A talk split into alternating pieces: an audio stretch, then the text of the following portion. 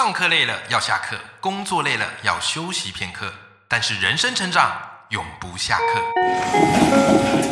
嗨，欢迎来到 Life 不下课，我是欧阳立中，每天陪你学习练功，一起玩出你我的理想生活。Hello，各位听众朋友，大家好，我是王立中，欢迎收听 Live 不下课，每天一集不下课，别人休息你上进，累积你的复利成长。好，各位听众朋友，我不知道你有没有在看那个《名侦探柯南》哦，《名侦探柯南》就是那个动画，然后推出了很多这个电影。你知道，我小时候就看那个《名侦探柯南》，小学的时候看，那时候这个小兰姐姐还是高中，而我 现在都已经是两个孩子的爸了，小兰姐姐还是在念高中。OK 啊，好，那这个《名侦探柯南》，我相信也是很多人这个童年时期、学生时代的回忆，是吧？好，那我问大家，你在看《名侦探柯南》的时候，它不是就是属于单元剧，一集一集，然后每一集都有一个杀人事件或者什么案件要破解吗？对不对？你最喜欢看这集里的哪一个桥段啊？有些人可能说啊，我最喜欢就是看那个推理的桥段呐、或是案发现场的桥段呐、啊，各式各样都有可能。我觉得很奇怪哦，我特别喜欢看那个《名侦探柯南》，就是他推理完，然后提出关键证据，最后呢，那个加害人、那个凶手就是认罪的那个桥段。为什么呢？因为我发现每次到那个桥段的时候，哈，这个杀手哦，或是这个这个犯人，他就会讲一一个故事，就是为什么他要杀了这个人啊，他的犯罪动机以及过去他们的这个渊源是什么啊，我就特别喜欢听那个故事。然后有时候听那个故事呢，我都听到有一点啼笑皆非啊，听那个为什么呢？因为很多事情就是一个鸡毛蒜皮的小事，所以在网络上也流传着一句调侃的话，就说《名侦探柯南》啊那个犯罪动机常常是什么嘞？鼻屎般的动机，汪洋般的杀意啊！哈哈哈，我看了真的觉得哇，超级认同。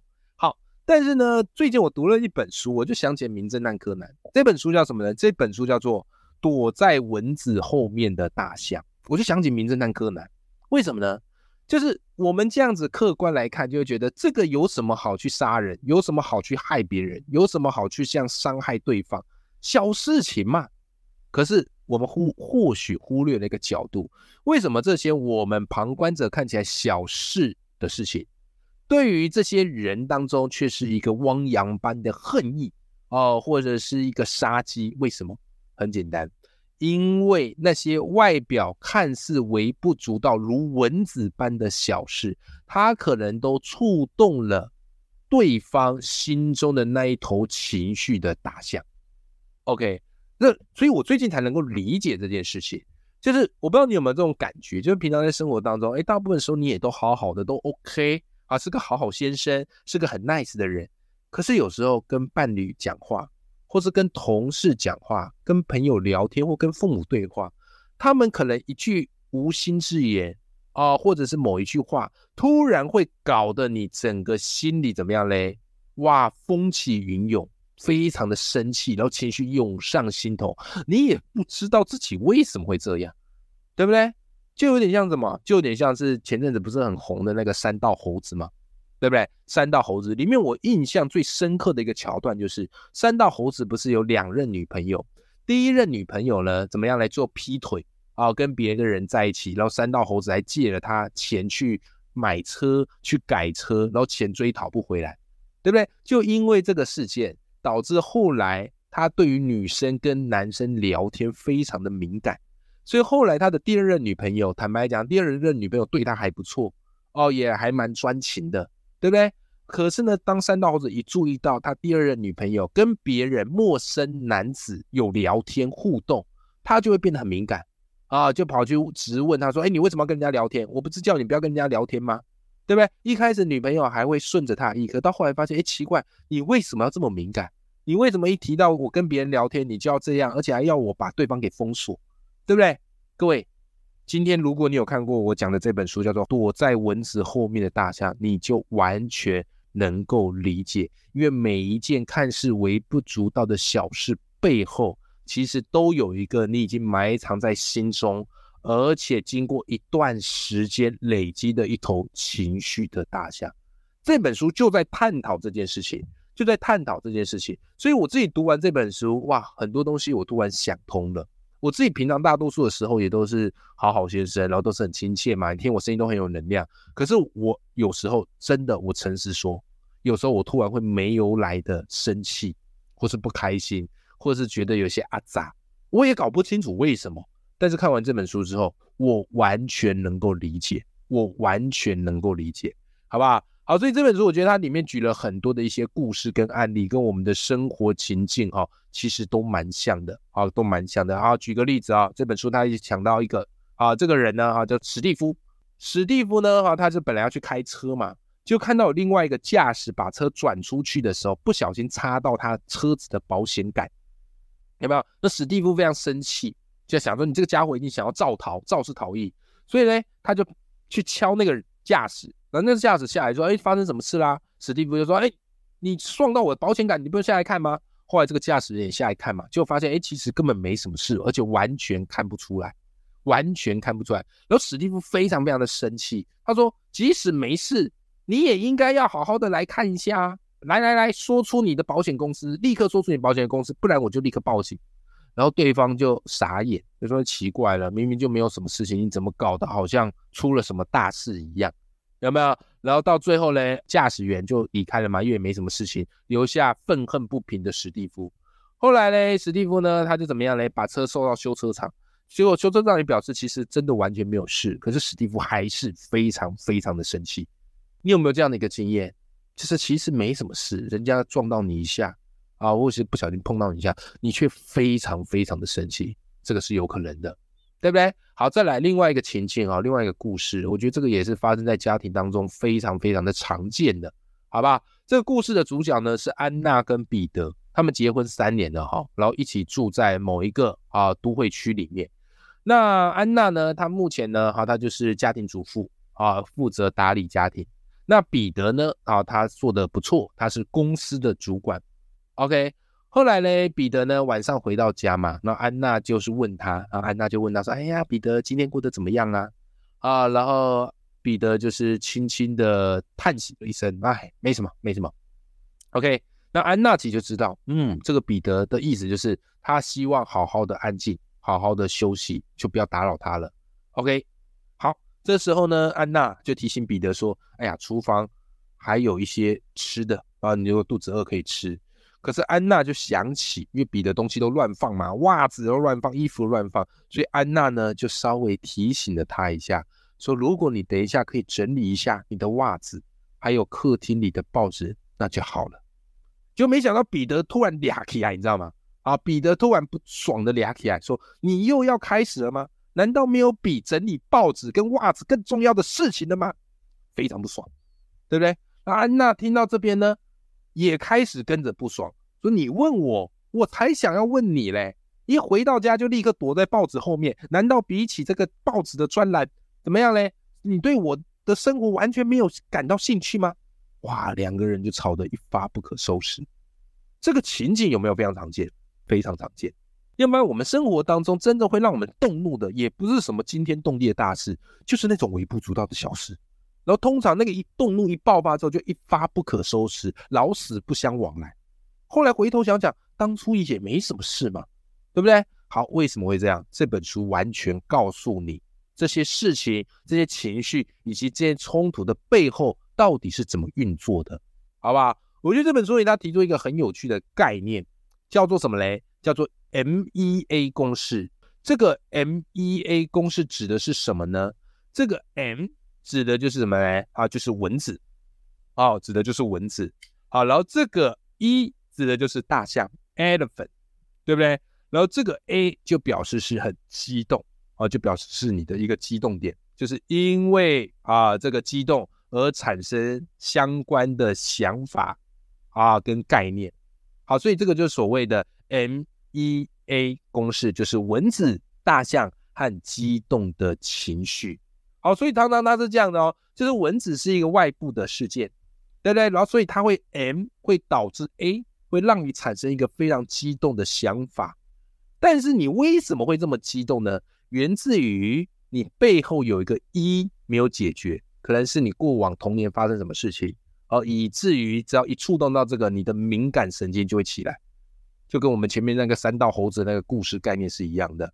所以呢，你如果光要解决这个 M 跟 A，这个基本上是徒劳无功的。你必须要找出背后的那个一是什么，你必须要很诚实的去面对你背后的那个一是什么。可是多半人不愿意去面对，会觉得哎呀，那没什么，那个怎么可能会有关系，对不对啊？那个绝对是不需要的。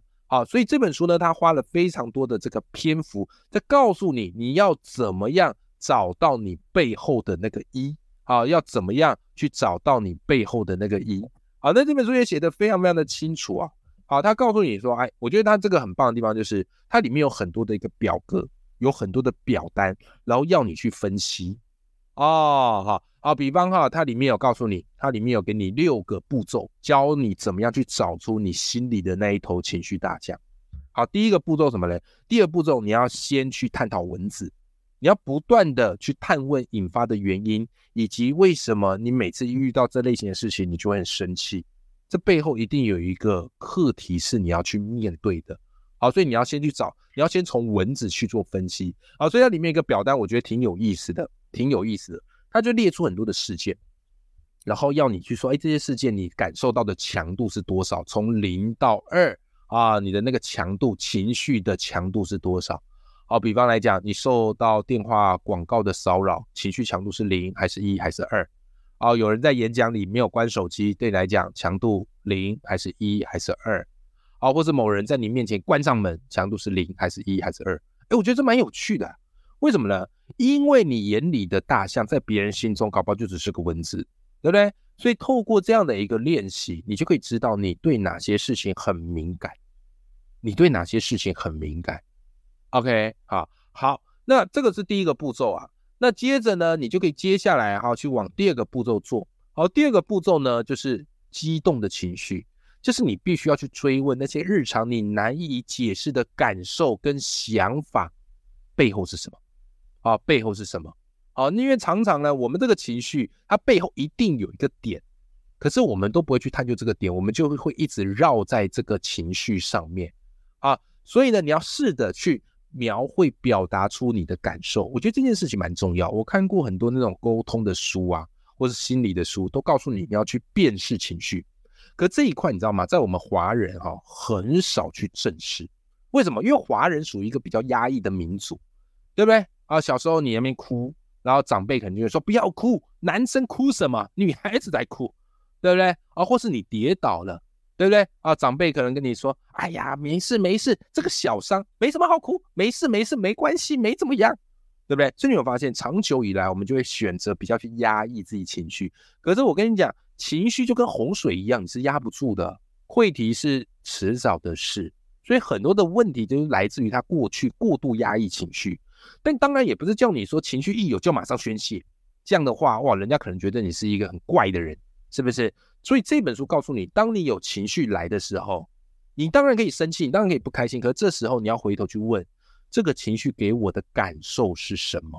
我此刻我很生气，我很不爽。但是这个不爽的背后，你有没有办法辨识出他的情绪？你不爽是因为你对对方感到很失望，你对自己的无力感到很挫败，啊，你对未来觉得很沮丧。你要把那个情绪讲出来。有时候你只要一讲出那个感受，一讲出那个情绪，那个就是化解你当下情绪大象的一个很重要、至关重要的关键点。哦，所以这个这个地方啊，这本书给我的启发很大。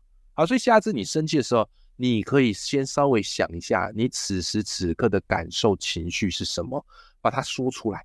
即使即使没有人也没关系，你说出来，你说出来。当你说出来呢，诶，你的主观意识。就会让你知道你已经觉察出你的情绪了，好不好？好，那至于呢，对于情绪的词，因为大多数人对情绪根本没概念嘛，所以也没有什么太多的词汇可以用。那这本书很贴心的地方是，它列出了很多的词汇啊，你只要按图索骥啊，去找出你觉得比较符合你当下情绪的词，把它表达出来，就会达到一定的效果。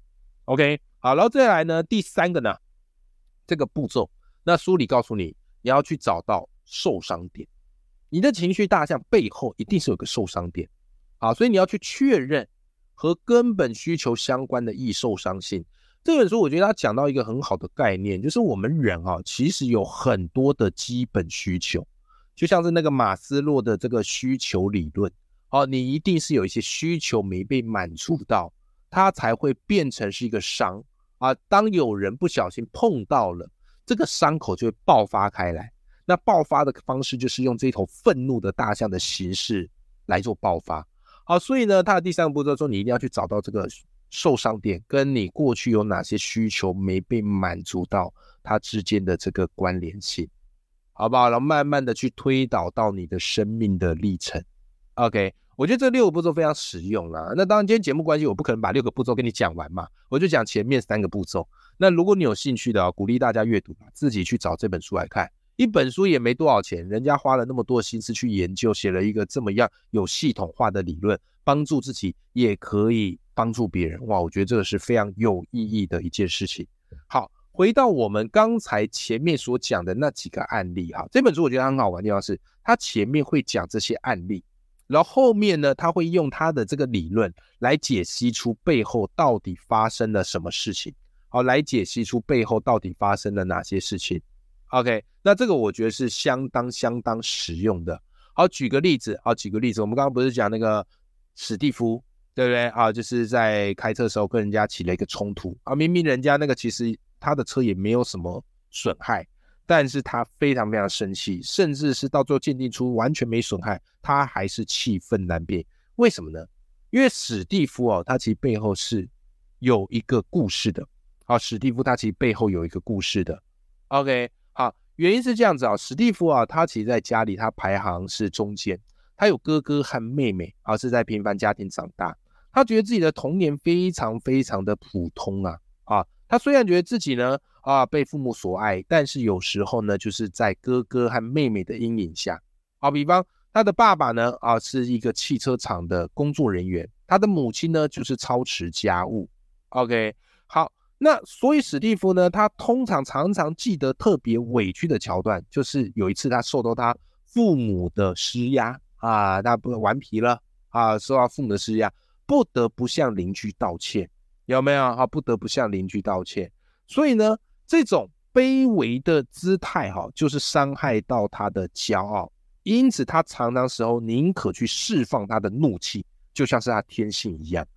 OK，所以你看啊，这个史蒂夫哦，他的问题点就在哪里？我们看到从这个理论来看，蚊子就是新车其实没什么损害啊，但是他一看到。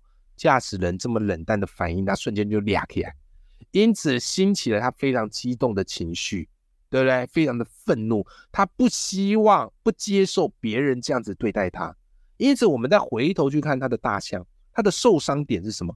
他受伤点就觉得自己被忽视了，觉得自己被羞辱了，觉得自己又要卑微了，因此启动他的自我保护的城市。我们人都有一个自我保护城市，好，所以他自我保护的城市什么呢？叫做一个僵化的信念，他告诉自己，我必须要自我防御，否则人家就不把我当一回事。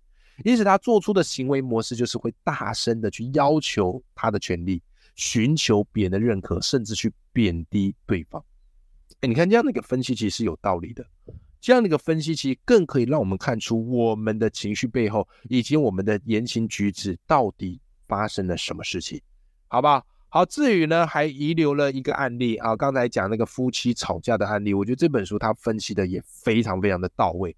不过这个阅读乐趣呢，就容我卖个关子，就是留给大家自己去找书来读，进一步去了解。